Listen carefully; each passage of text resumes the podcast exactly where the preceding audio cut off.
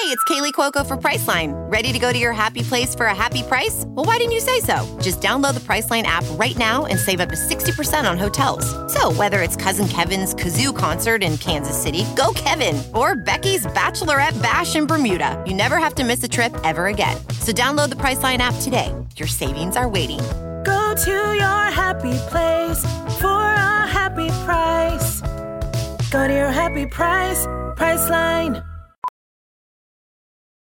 Welding instructor Alex DeClaire knows VR training platforms like Forge FX help students master their skills. There's a big learning curve with welding. Virtual reality simulates that exact muscle memory that they need. Learn more at meta.com slash metaverse impact.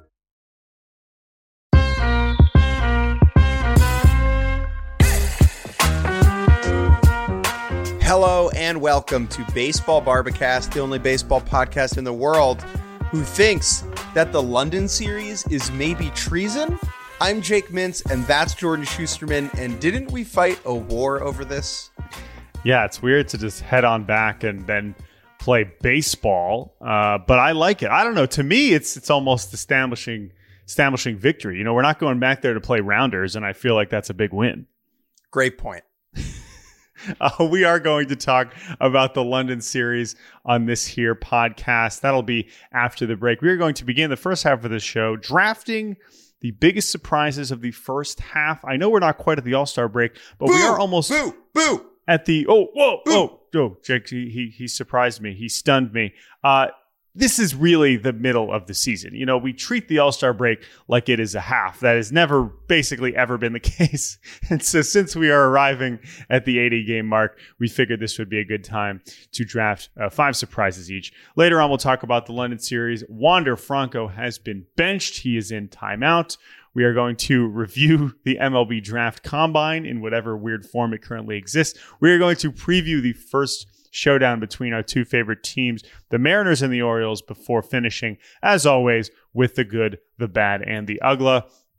But Jake, uh, before we begin our draft, uh, what inspired you to to do this as as a, as a form to to recap the first half of the season? And are there any parameters uh, for this draft?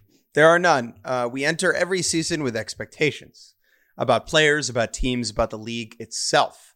And every year, those expectations, some of them are shattered and they are reformed. And I think it is important to revisit why and when our expectations were wrong so that in the future, maybe our expectations and our predictions are a little bit better. And Mm. so today, we will each pick the five most surprising things from the first half of the season. It can be a trend, it can be a player, it could be a team. Most of mine are teams and players, but you can really go anywhere with this wherever you want. What, You want the first pick? Sure, I'll take. Why the don't first you? Pick. You had a worse 2022 than I did, so you take the first pick. Uh, sure. Yeah, I don't. Uh, I feel like we've done drafts before where you've said the exact opposite, but that's fine. Um, I will take the first pick, and I am going to listen. I mean, there's very simple ways to do this: who had the highest expectations and who is in the worst position. And I'm going to go with something that I, I actually just tweeted, and I'm still marveling at it. And it is the combination of the Pirates and the Cardinals' first half of the season for the for the Pirates to now have two multiple stretches of being one of the three worst teams in baseball and to still be so many games ahead of the St. Louis Cardinals who have not been that injured I'm going to combine that into this too where the Cardinals have basically had the players that they expected to have and it has not mattered they suck so much and while the Cardinals were not necessarily projected to be as good as some other teams that we might be talking about in this draft. I think that combined with how the rest of the NL Central has gone, which maybe that will be a separate pick, is still stunning to me mathematically looking at how bad the Pirates have been have been in May and now during this epic losing streak and it just doesn't matter. None of it computes and it continues to stun me every time I open the standings. The Cardinals being this bad and the Pirates also being this bad and still far ahead of the Cardinals are my first pick. Great pick, Jordan. I had on my board the complete capitulation of the Cardinals' way, Mm-hmm. which I think is too similar to what you picked. So I'm actually going to cross that off my board. Got it. My first pick is Bryce Harper. Hmm. Bryce Harper had his elbow redone in November of 2022. And we were not expecting to see Bryce Harper until like now, right? Right before the All Star break, maybe even after it. And instead, Bryce Harper came roaring back, a medical marvel, and debuted in early May against all odds. Maybe we never should have doubted the man who has wowed us for the better part of a decade, but we did because we trust medicine. But Bryce Harper said, Take your medicine up your pipe and shove it. I'm going to come back. Tommy John or no Tommy John. And he has been Bryce Harper since he got back, more or less. Maybe not as, you know, incredible as you'd hope, but 124 OPS plus for a guy who had his elbow rewired less than a year ago. Tip my cap to Bryce. Like, He's did you really think he was going to be back? Like, did you think he was going to be back at this point? No, like that's a surprise. Right. How he's even doing is is almost secondary. So um, no, I, I think that's a I think that's a great one. I think um, and that's that's related to I think my second pick in, in a slightly different way. And I almost could have ended up lumping these together. It's also a theme I've kind of watched, and that is the return of a superstar and in some ways the lack of uh, boost that it has given the San Diego Padres. Because Jake, I don't know if you've been paying attention to Fernando Tatis Jr. Uh, over the last month, but he has looked like the best player in baseball in June. And it has not really mattered all that much for the Padres. I know they just avoided the mop against the Giants, but I am taking the combination of Fernando Tatis Jr. looking like Fernando Tatis Jr. since he's come back, and the Padres still being multiple games under 500. And when you look at the projections too, I mean, maybe we'll talk about the Mets at some point in this segment, but the Padres were the team that, even with the lack of depth, if they were healthy, and I know they've dealt with some Machado injuries, I just thought this team would be great. And it's they're just not they're just not great. They're not even good. Uh, and I cannot quite uh, wrap my mind around that. So that is going to be my second pick. Is Tatis doing what you could have possibly hoped, and it not mattering that much? I'm going to take a Tatis related thing as well.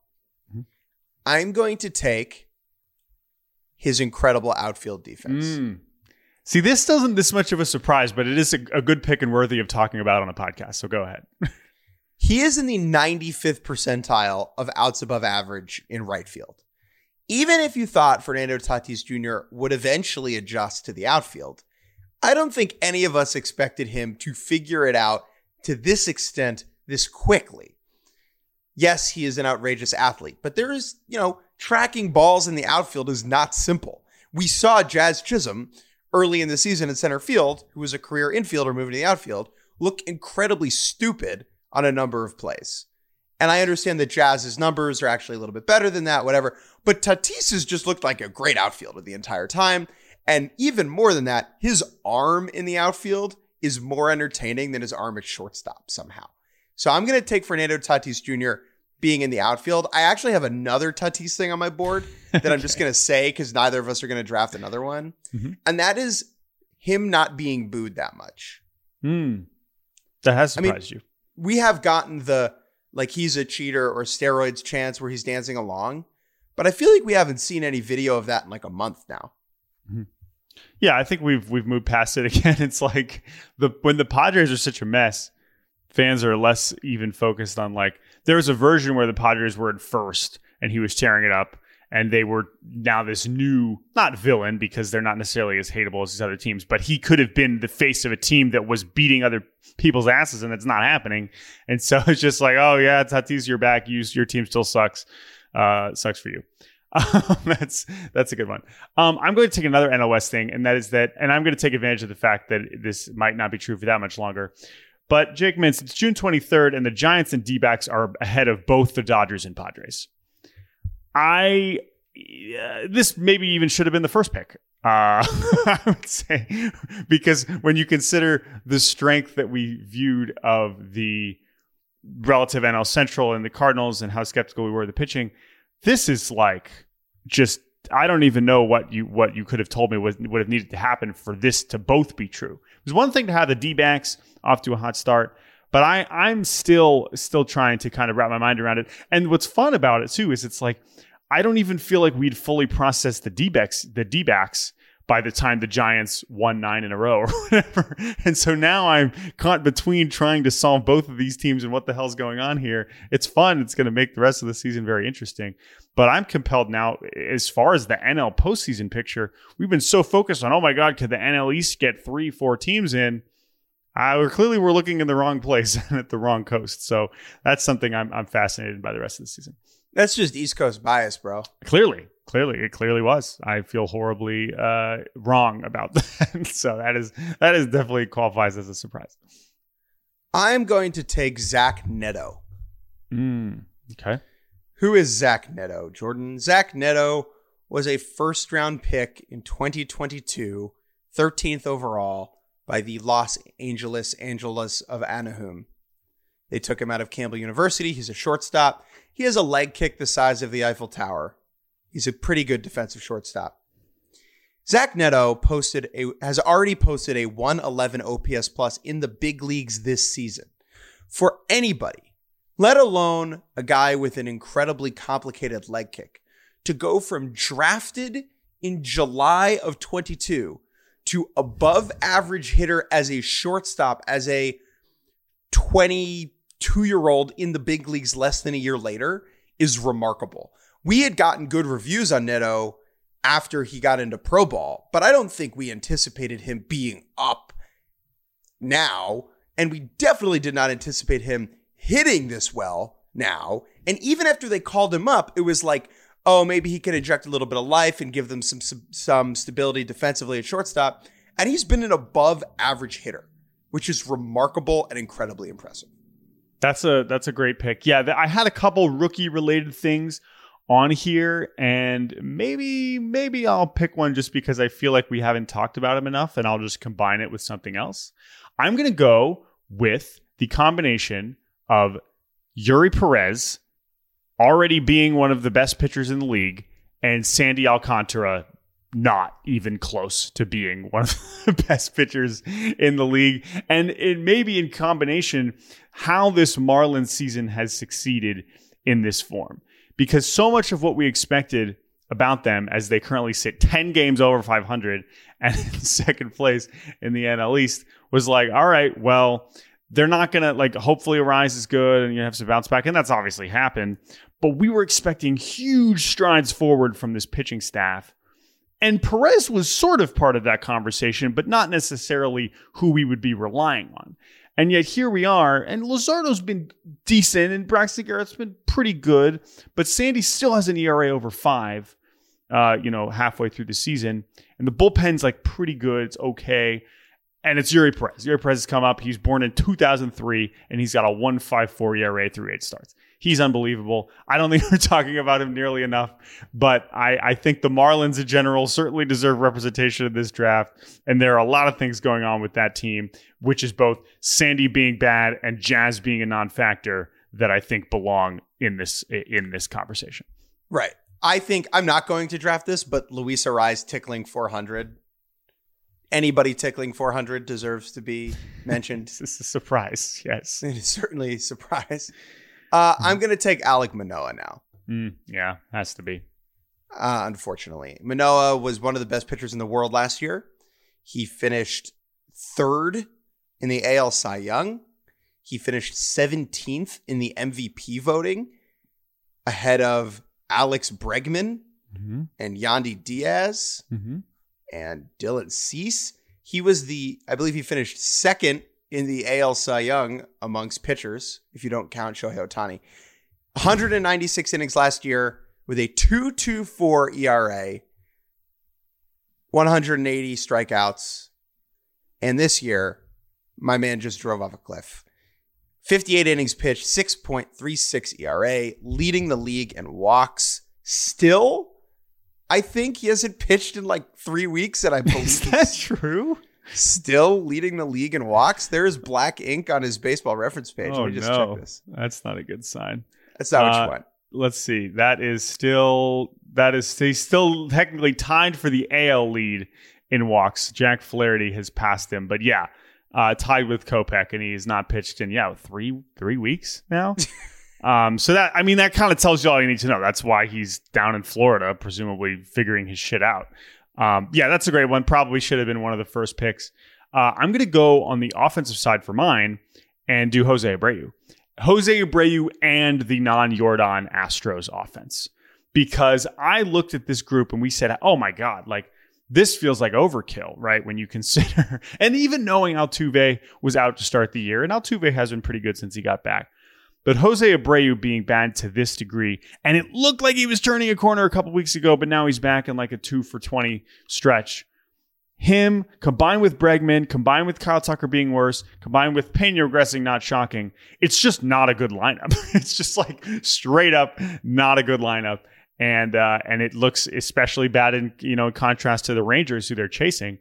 But the the Abreu struggling to this degree and the Astros offense just not at all being remotely intimidating is a very new feeling. And when Yordan comes back, whenever that is, that will change at least to some degree. But it is not anywhere close to what I thought this lineup was going to be at all, and and it might end up costing them. Like they can't they can't coast into the postseason the way they could in years past with a good offense and a great pitching staff, and and we'll see if that actually costs them a spot in the postseason. It is bizarre, right? Because when your favorite team is playing the Astros and you see them on the schedule, there's an element of fear and reverence that bubbles up inside your chest. And then when the game starts and you they flash the lineup graphic on screen and you're like, ah, shit, we got to face these guys and that guy and this guy. And this guy's to hit two balls into the Crawford boxes and that guy's to hit one into right field. And you're just worried. You don't worry right now, especially with Yordan out of the lineup. They are not a formidable group. And it is a bizarre feeling to see people in that uniform and think, oh, this pitcher can take care of that.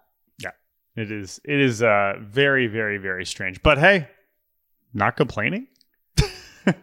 Uh, okay. Uh, I think you have one more pick. I do. Or, I'm going to ask this is how all drafts work. You ask your opponents who they're going to take so that you can take someone different. Are you going to take a Reds related thing with your last pick or no? Uh, no, no. I could, I should, but I feel like we've talked about the Reds so much. I've I've grown used to it, so it is not surprising me anymore. I am going to take a Reds thing then. Okay. Besides the Cincinnati Reds surprising everybody with how good they've been, I am going to take Elly De La Cruz, but hmm. specifically, mm. I am going to take the extent to which Elly De La Cruz is faster than everyone else in the league. He is not just fast or really fast or the fastest. He is the fastest player in the league by half a foot per second. To put that into context, he is at 30.9 feet per second. Bobby Witt Jr. is second at 30.4 and there are only eight players above 30. He is so much faster than anybody else, than anybody else we've ever seen. Corbin Carroll, who has made all these highlights, right, is almost a full foot per second behind Elly De La Cruz. Uh, he said it himself. He's the fastest man in the world. Forget the league. He's yeah. um, self-proclaimed fastest man in the world, which he said post game, I believe, in Kansas City. But I've been meaning to say, I heard him say that before his debut, I remember watching him sit in the dugout uh, with Jonathan India and Matt McLain.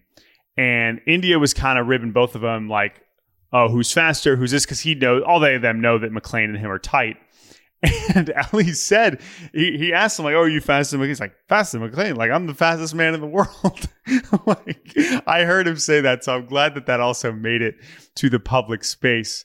Uh, yeah, that's a great one. That's a great one. There's a lot of things that are shocking about Elly De La Cruz. Not that he's talented and good and productive, but like, like viscerally watching it, there are some shocking things, and so I think that's a good that's a good pick.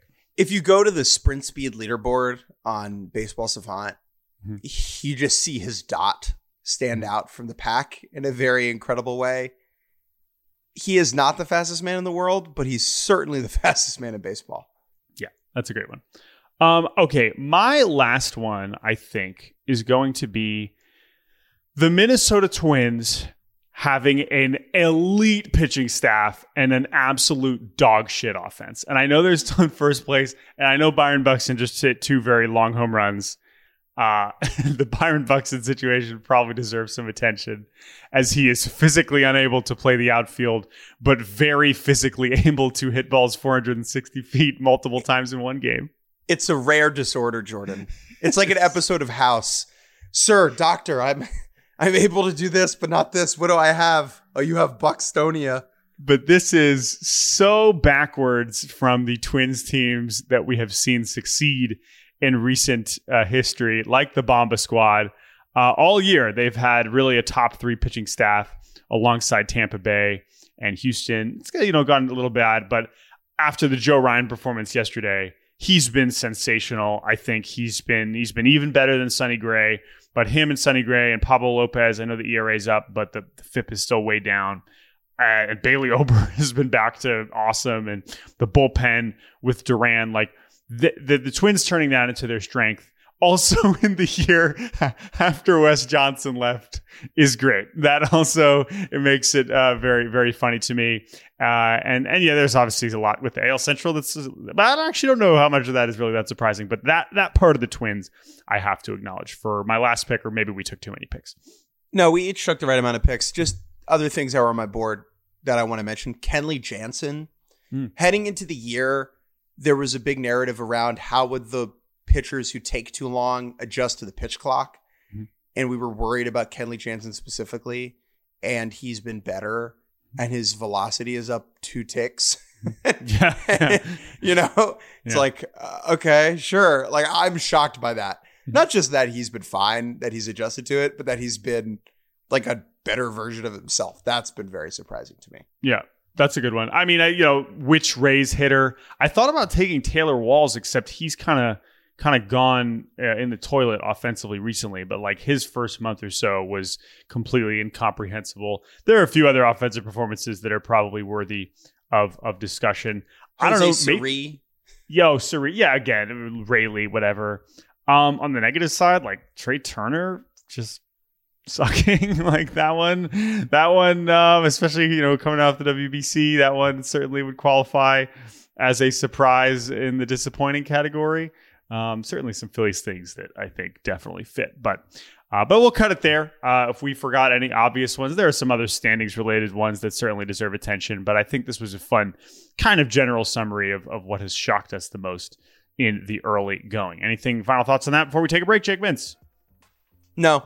No. Let's do it. We are going to take a quick break. And when we return, we will preview the London series between the Cubs and the Cardinals and do other fun baseball podcasting things because that is our job. This is former PGA Tour winner Smylie Kaufman, host of The Smylie Show, a SiriusXM podcast. You want to know what I love about golf? I get to talk to some really cool people. I get to walk the fairways of the best courses in the world with the best players in the world, and I get to share it with you every single week. Listen to The Smylie Show right now on Stitcher, Pandora, Apple, or wherever you get your podcasts. That's Smylie, S M Y L I E. And welcome back to Baseball Bar-B-Cast. I'm Jake Mintz. That's Jordan Shusterman and Bruv in it, mate. Indeed, sir. Bruv, we are ready to talk ball.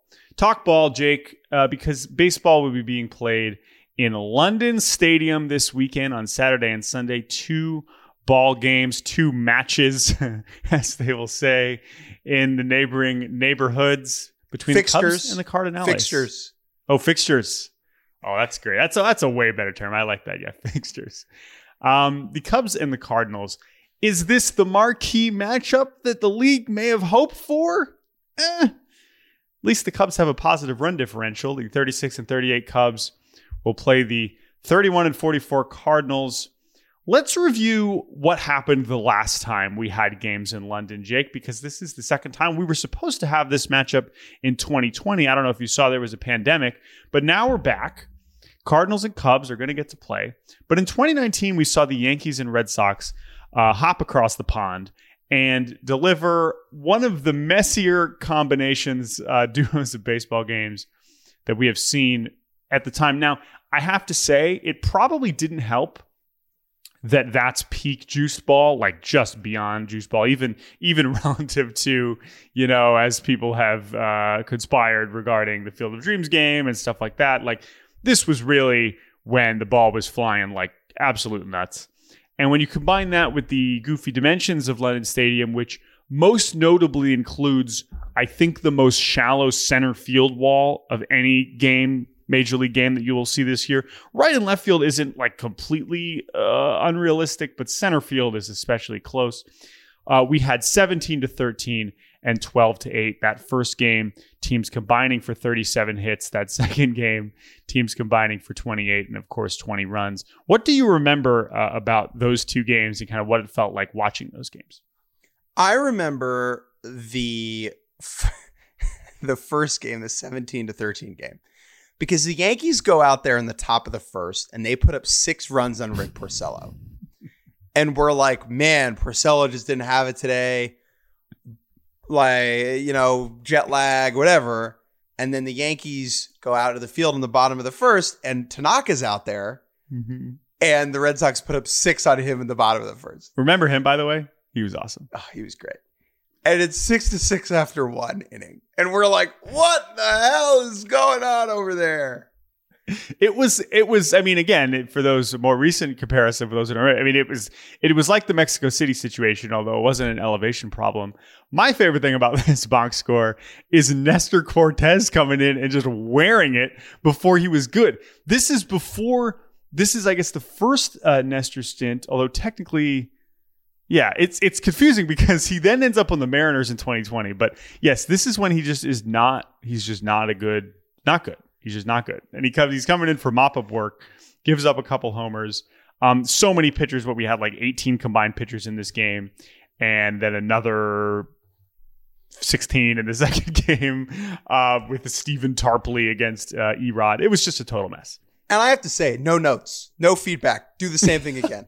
Run if it back. we're trying to go grow the game in new places around the world, no one wants a pitching duel. No, Like, just give me ding dongs. Totally. And I think that uh, this is exactly what the Cardinals offense needs, arguably exactly what the Cubs offense needs. And if we get that again with Goldie and Arenado and, you know, if like say a Suzuki goes like that, that'll be great. Now, the, let's get to the obvious part. Well, this is not about what happens for these two teams, right? Well, what is the point of this in the first place? Just one more thing about the 17 to 13 game. Oh, I yeah, just yeah. want you to hop inside the shoes of a British baseball fan, Mm-hmm. or even just a British person living in London who got some tickets to go see this weird thing happening at the stadium, right? You show up and you get 17 to 13. You're drinking a couple beers, throwing down some pints, and every two minutes there's a home run, and you get to be like, "Hey!" Here's- that here's is the, the whole thing, point though. of this. You're so right. Except here's the thing about that game it was five hours long. And now it won't be five hours long. and so I think that will help because I remember even with the fireworks, by the end, it felt, especially because that first game, the Yankees put up a lot more to the point where it was 17 to 6. And so at that point, you're not necessarily enjoying the fixture. and so um, that I would say, well, I imagine the pitch clock will help. The second game, it was four to two through six, and then the Yankees put up a nine spot in the top of the seventh with no homers, I believe, too. So this is all. I mean, uh, also to be fair, like some bad pitchers pitching in these games. Like I know we mentioned Tanaka and whatever, but this was not exactly you know a who's who of like an all star bullpen coming in to, to keep the game close. We weren't sending our best. No. No, we weren't. Uh, which is, you know, might also be true in this case with some of the pitching performances for Chicago and St. Louis. But to your point, what is the point? Why do why are these games existing? We love this not because we specifically care about growing the game in England, although of course we do. We want the game to grow everywhere. We just want to see baseball games in interesting new places. And for that reason, I'm kind of bummed it's not in a different stadium, right? I wish this was in Wembley. I wish this was in, you know, at the Fulham Stadium with 200 foot fences. Like, I want to get weirder than just running back what we did in 2019, you know? Like that, that part of me feels like we could get even goofier. But the point is, yes, you are intending to grow the sport. Is it ever going to be to the point where um, the people in London love the Jacksonville Jaguars? Probably not, but that's fine. It's still cool to see different games in different places, and I love it, and, I, and I'm excited to watch. Congrats to you for dropping a Craven Cottage reference here on Baseball Bar-B-Cast. Uh, if you thought I remembered it was called Craven Cottage, You're giving me too much credit. Anyway, London series. This listen, I'm a, let's cut it off here because they will probably give us plenty to talk about on Monday. So we're just going to punt that conversation to Monday.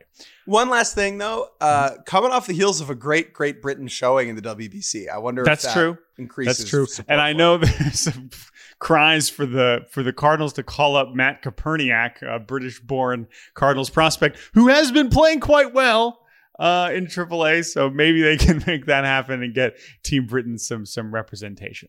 All right, let's move on to someone who will not be playing baseball games in London or in America this weekend. Jake Wander Franco, our our you know the the the prodigal son, the greatest prospect or since you know or after before Victor Wembanyama. This man is not going to be playing baseball this weekend because of what Kevin Cash is referring to as uh, quote dealing with the challenges of being a major league player. I like this quote particularly because on the field Wander has not really dealt with the challenges of being a major league player. He has he's 22 and he's one of the best players in baseball. He was on track to, you know, be in the MVP conversation if Shohei Ohtani didn't exist. Um, but it seems like there's some issues off the field. What is your takeaway from this? I trust Kevin Cash here. And I think as fans, it is understandable whenever a player is benched to have some skepticism about the reasons why, considering the history of baseball and how uncomfortable those in power, coaches and management are with young players, particularly young Latino and black players expressing themselves. And, you know, a lot of the discourse around Acuna a couple years ago falls into this category a little bit for me. The reason that I trust Kevin Cash here is how he has handled other Wander Franco things so far this year.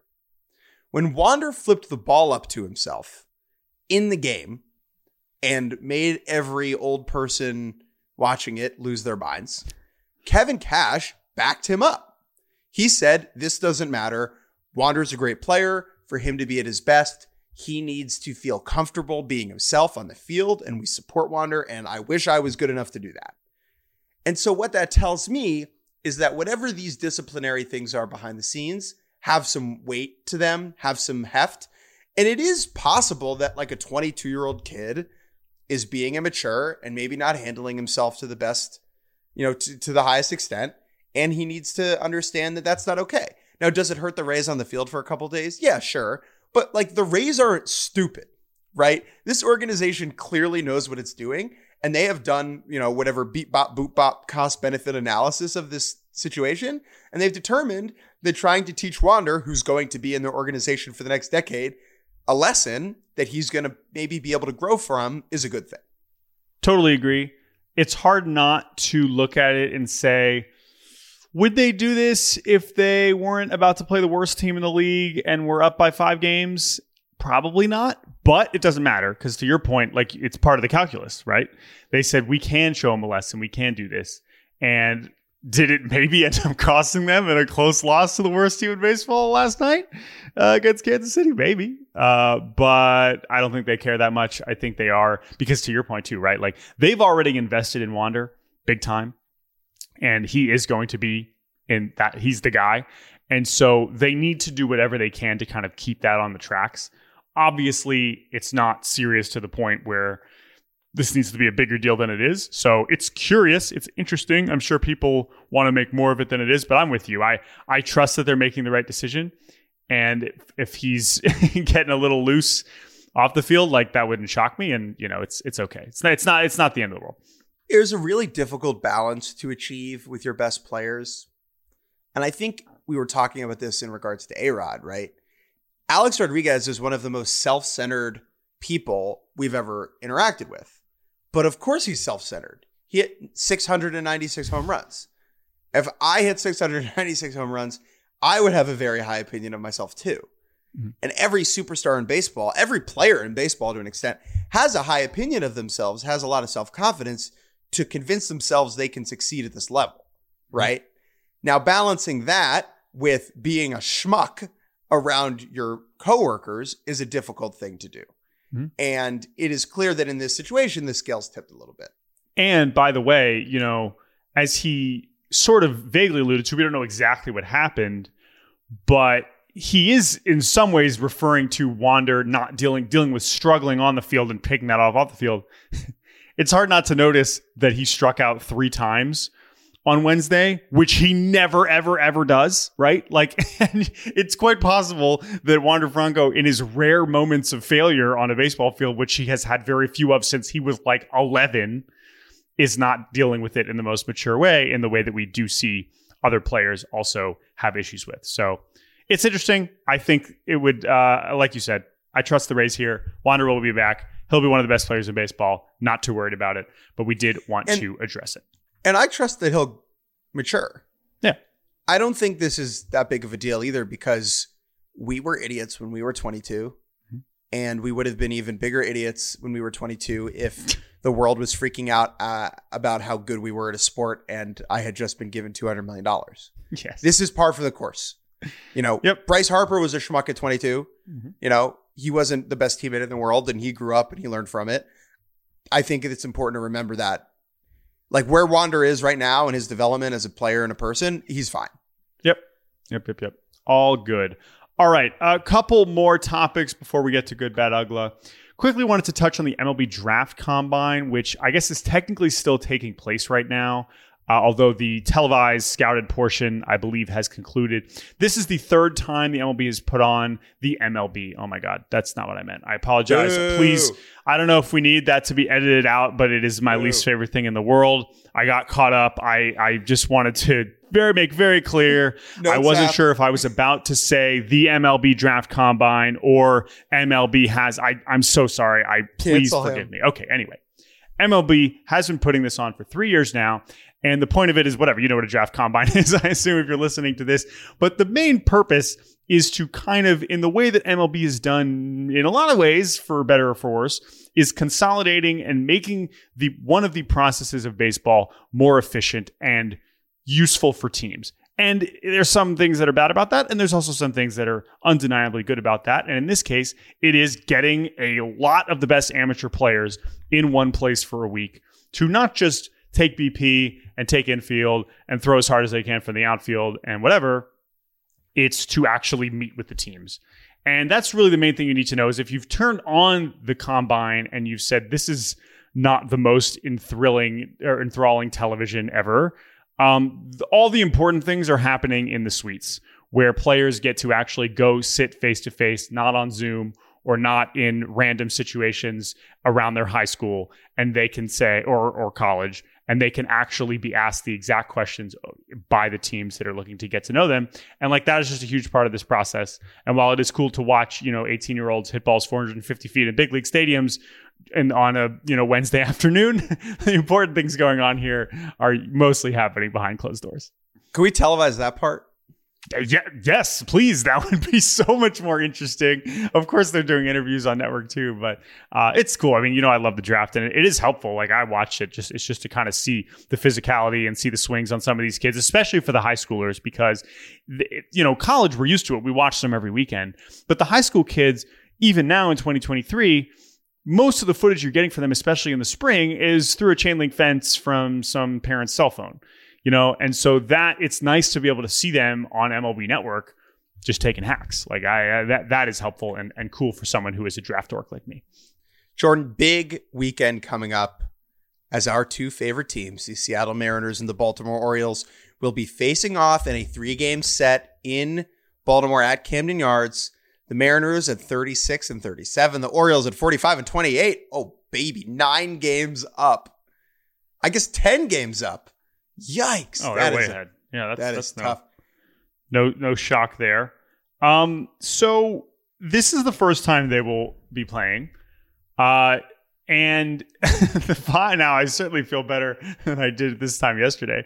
But the Mariners have been they I, I believe them in Cleveland are the only teams who have not had a five game winning streak or losing streak. And I think that kind of summarizes where they're at. They just cannot get hot. but they are too good to go too cold, if that makes sense. Like they're always liable to have a game like they had yesterday in New York, but they cannot draw any amount of consistency whatsoever, particularly on offense. And it's maddening. It is one of the more frustrating teams to watch for sure. Would I put them in a shocking, a surprise? No, because a lot of the projection systems had them as an 82 83 win team. And that's kind of what they're headed for. So it sucks. I'm super happy for the Orioles, and I think this could still be a competitive series for sure. But uh, it's you know that's kind of where I'm at mentally with the Mariners. So I was around the Mariners the last two days at Yankee Stadium, and the vibes are bad. Yeah, just zipless. There's no bubbles in the in the soda, Jordan. Yeah, it's weird. They, people, a lot of people, and I don't know. I know he was around the team vaguely, but there is a general sense that the team goes as JP Crawford goes, and he's currently injured and just like in a weird place. So that maybe has something to do with it. But yeah, I, I, I, mean, well, who am I to tell you that you're wrong? like that's how the plays looked on the field. It's nice to get some verification in person. Um, let's take the opportunity now. I mean, of course, we're looking forward to Mariners Orioles, but any other series this weekend before we do good bad ugly? I know we normally do this at the end of the Friday episode, but or the other ones before we finish with with GBU. Good question. So uh, I'm I'm going to Cincinnati today, where the Braves, who haven't lost in over a week, and the Reds, who haven't lost in over two weeks, will be facing off uh, AJ Smith Shawver against Luke Weaver. AJ Smith Shawver, born after Joey Votto was drafted, so prepare for that fun fact to show up on the broadcast tonight and or be tweeted uh, at Cespedes BBQ. So prepare for that, uh, but that's certainly a series. I might be going to multiple games, probably just one. So Braves Reds, obviously top of the list for me. Rangers Yankees mm-hmm. will be fun here in New York. Dodgers Astros showdown of underwhelming juggernauts. Mm-hmm. And then Diamondbacks Giants showdown of overwhelming minnows. I mean, that's yeah. I I think D backs Giants we just mentioned. I mean, they're both at the top of the division. Could are the Giants close enough? They are three and a half back. So I guess if they, you know, swept them, now we're really having a conversation. But D backs have a nice little cushion there. But yeah, I mean, those are those. That's big time. That is no no joke. Those will be be very fun. All right, Jake Mintz. Let's finish up with the good, the bad, the ugly. Why don't you start us off? Uh, something good, something bad, something ugly. We do not have anything specifically Dan Ugly this week, as we did with Chelsea Janes. That story was amazing, but the party rolls on. Start us off with something good. Blake Snell Oh, a, you stole it. You stole it. I was going to do Blake Snell. Go ahead. I have a love hate relationship with Blake Snell mm-hmm. because I love looking at his pitching lines when he's good, and I hate watching him pitch. I really, even when he's good, I dislike Blake Snell from a visual experience. Nothing against him. He seems like a perfectly regular individual. Uh, but over the last six starts, he has been electric with two earned runs in 36 innings, 56 punchouts. When Blake Snell gets hot and on a roll, no one can touch him. It is a reminder why he won a Cy Young. It is a reminder why he could still be one of the best 10 pitchers in the world at any given time and why he still might get paid this offseason a little bit as he hits free agency. So I guess I'm happy he's had a strong stretch, even though my disdain for watching him visually remains. Totally fair. Uh, I am going to go with the 2022, sorry, 2021 Atlanta Braves postseason squad because you know Jorge Soler is back and you know that Joc Pederson is on fire. But did you know that Eddie Rosario has an 1,000, a 1226 OPS in June with eight home runs? This is not something I was aware of.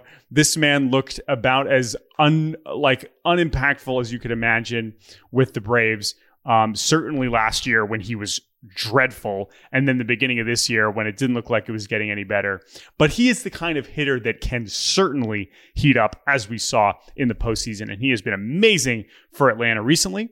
And uh, so I'm going to give him some love. And I wouldn't be surprised if he homers this weekend. The sword swinging bench maniac that is Guillermo Heredia has a 340 batting average in Korea right now. Yes. He has, I think, 10 homers Oh, he's one of the best hitters.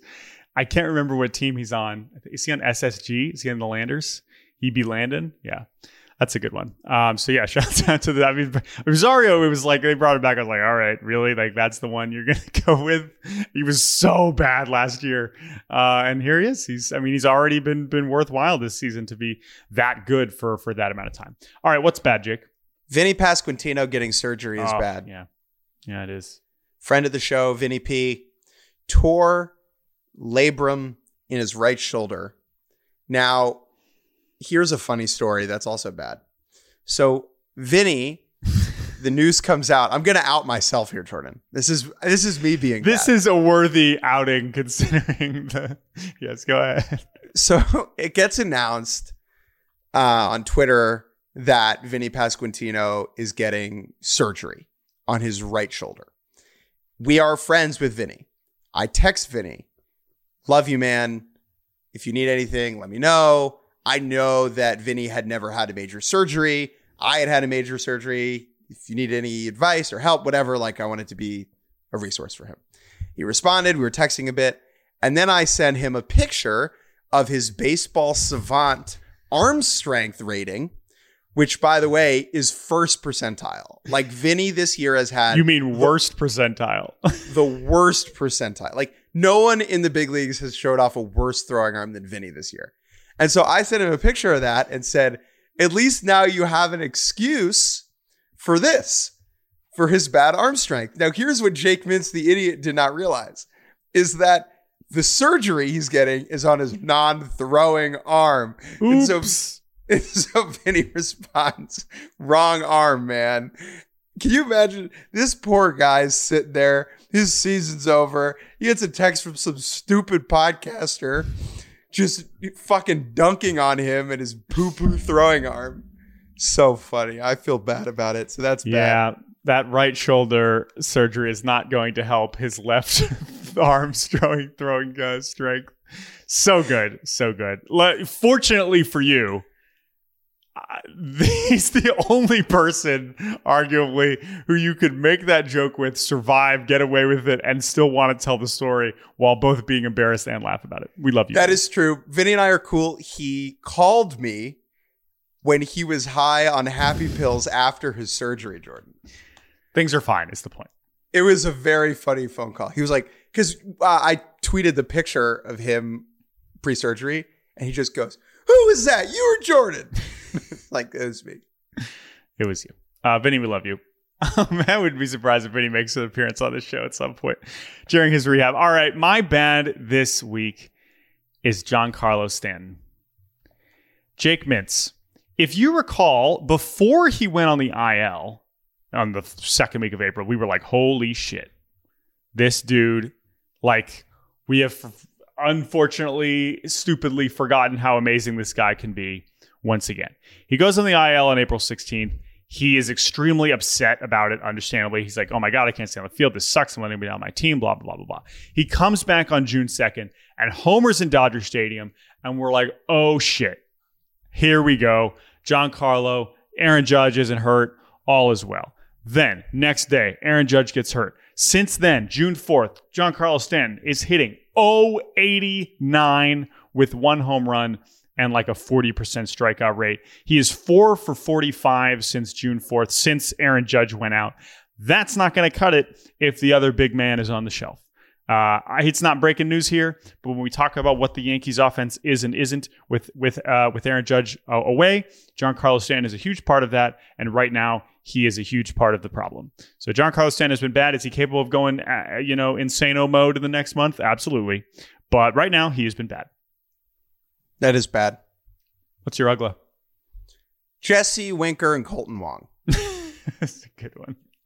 Jesse Winker and Kolten Wong were traded for one another over the offseason. Winker going from Seattle to Milwaukee and Wong going the other way from the Brewers to the Mariners. Both of them have absolutely freaking sucked. The awesome rare trade in which everyone loses and nobody wins. Wong has an OPS plus of 38 and Winker of 59. So I guess he's been almost twice as good as Wong, if you want to define it that way. The headline here is that before this week, neither of them had homered, which is remarkable.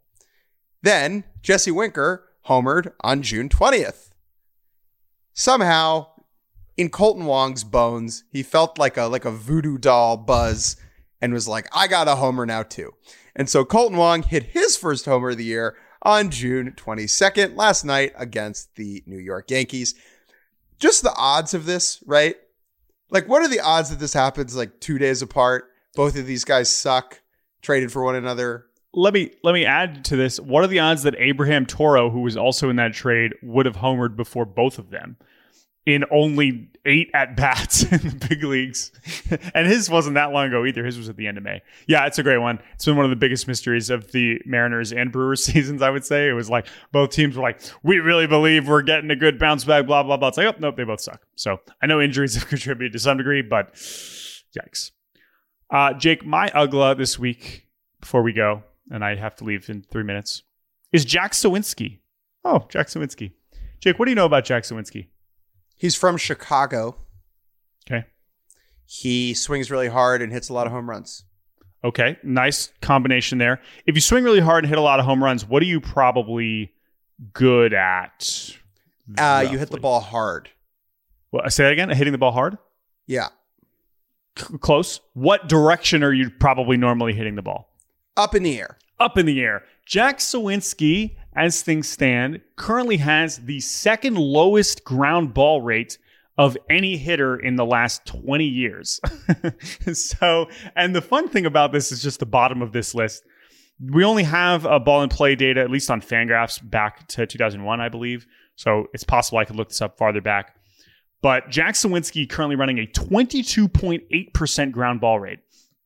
Joining three players who are exa- this is the bottom of the list okay? Lowest ground ball rate. Frank thomas 2002 frank thomas 2006 frank thomas 2003 you wonder how the big hurts hit so many home runs. And then mike trout 2019 mike trout 2020 rafael palmeiro 2002 brandon belt matt carpenter joey gallo. It's a great list but jack Suwinski's currently at the bottom and i love that. The Caucasian Frank Thomas. that's that's what they call him. Um, that's gonna do it for this episode of Baseball Bar-B-Cast. This has been a treat as always. Thank you, Jake Mintz, for joining me. Thank you, Layla Patel, for producing. Chris Tyler will be back next week. But thank you, Jake Mintz. Any final words before we say goodbye? And how to say have a good weekend? Cacophony. Good word. See you on Monday. Bye.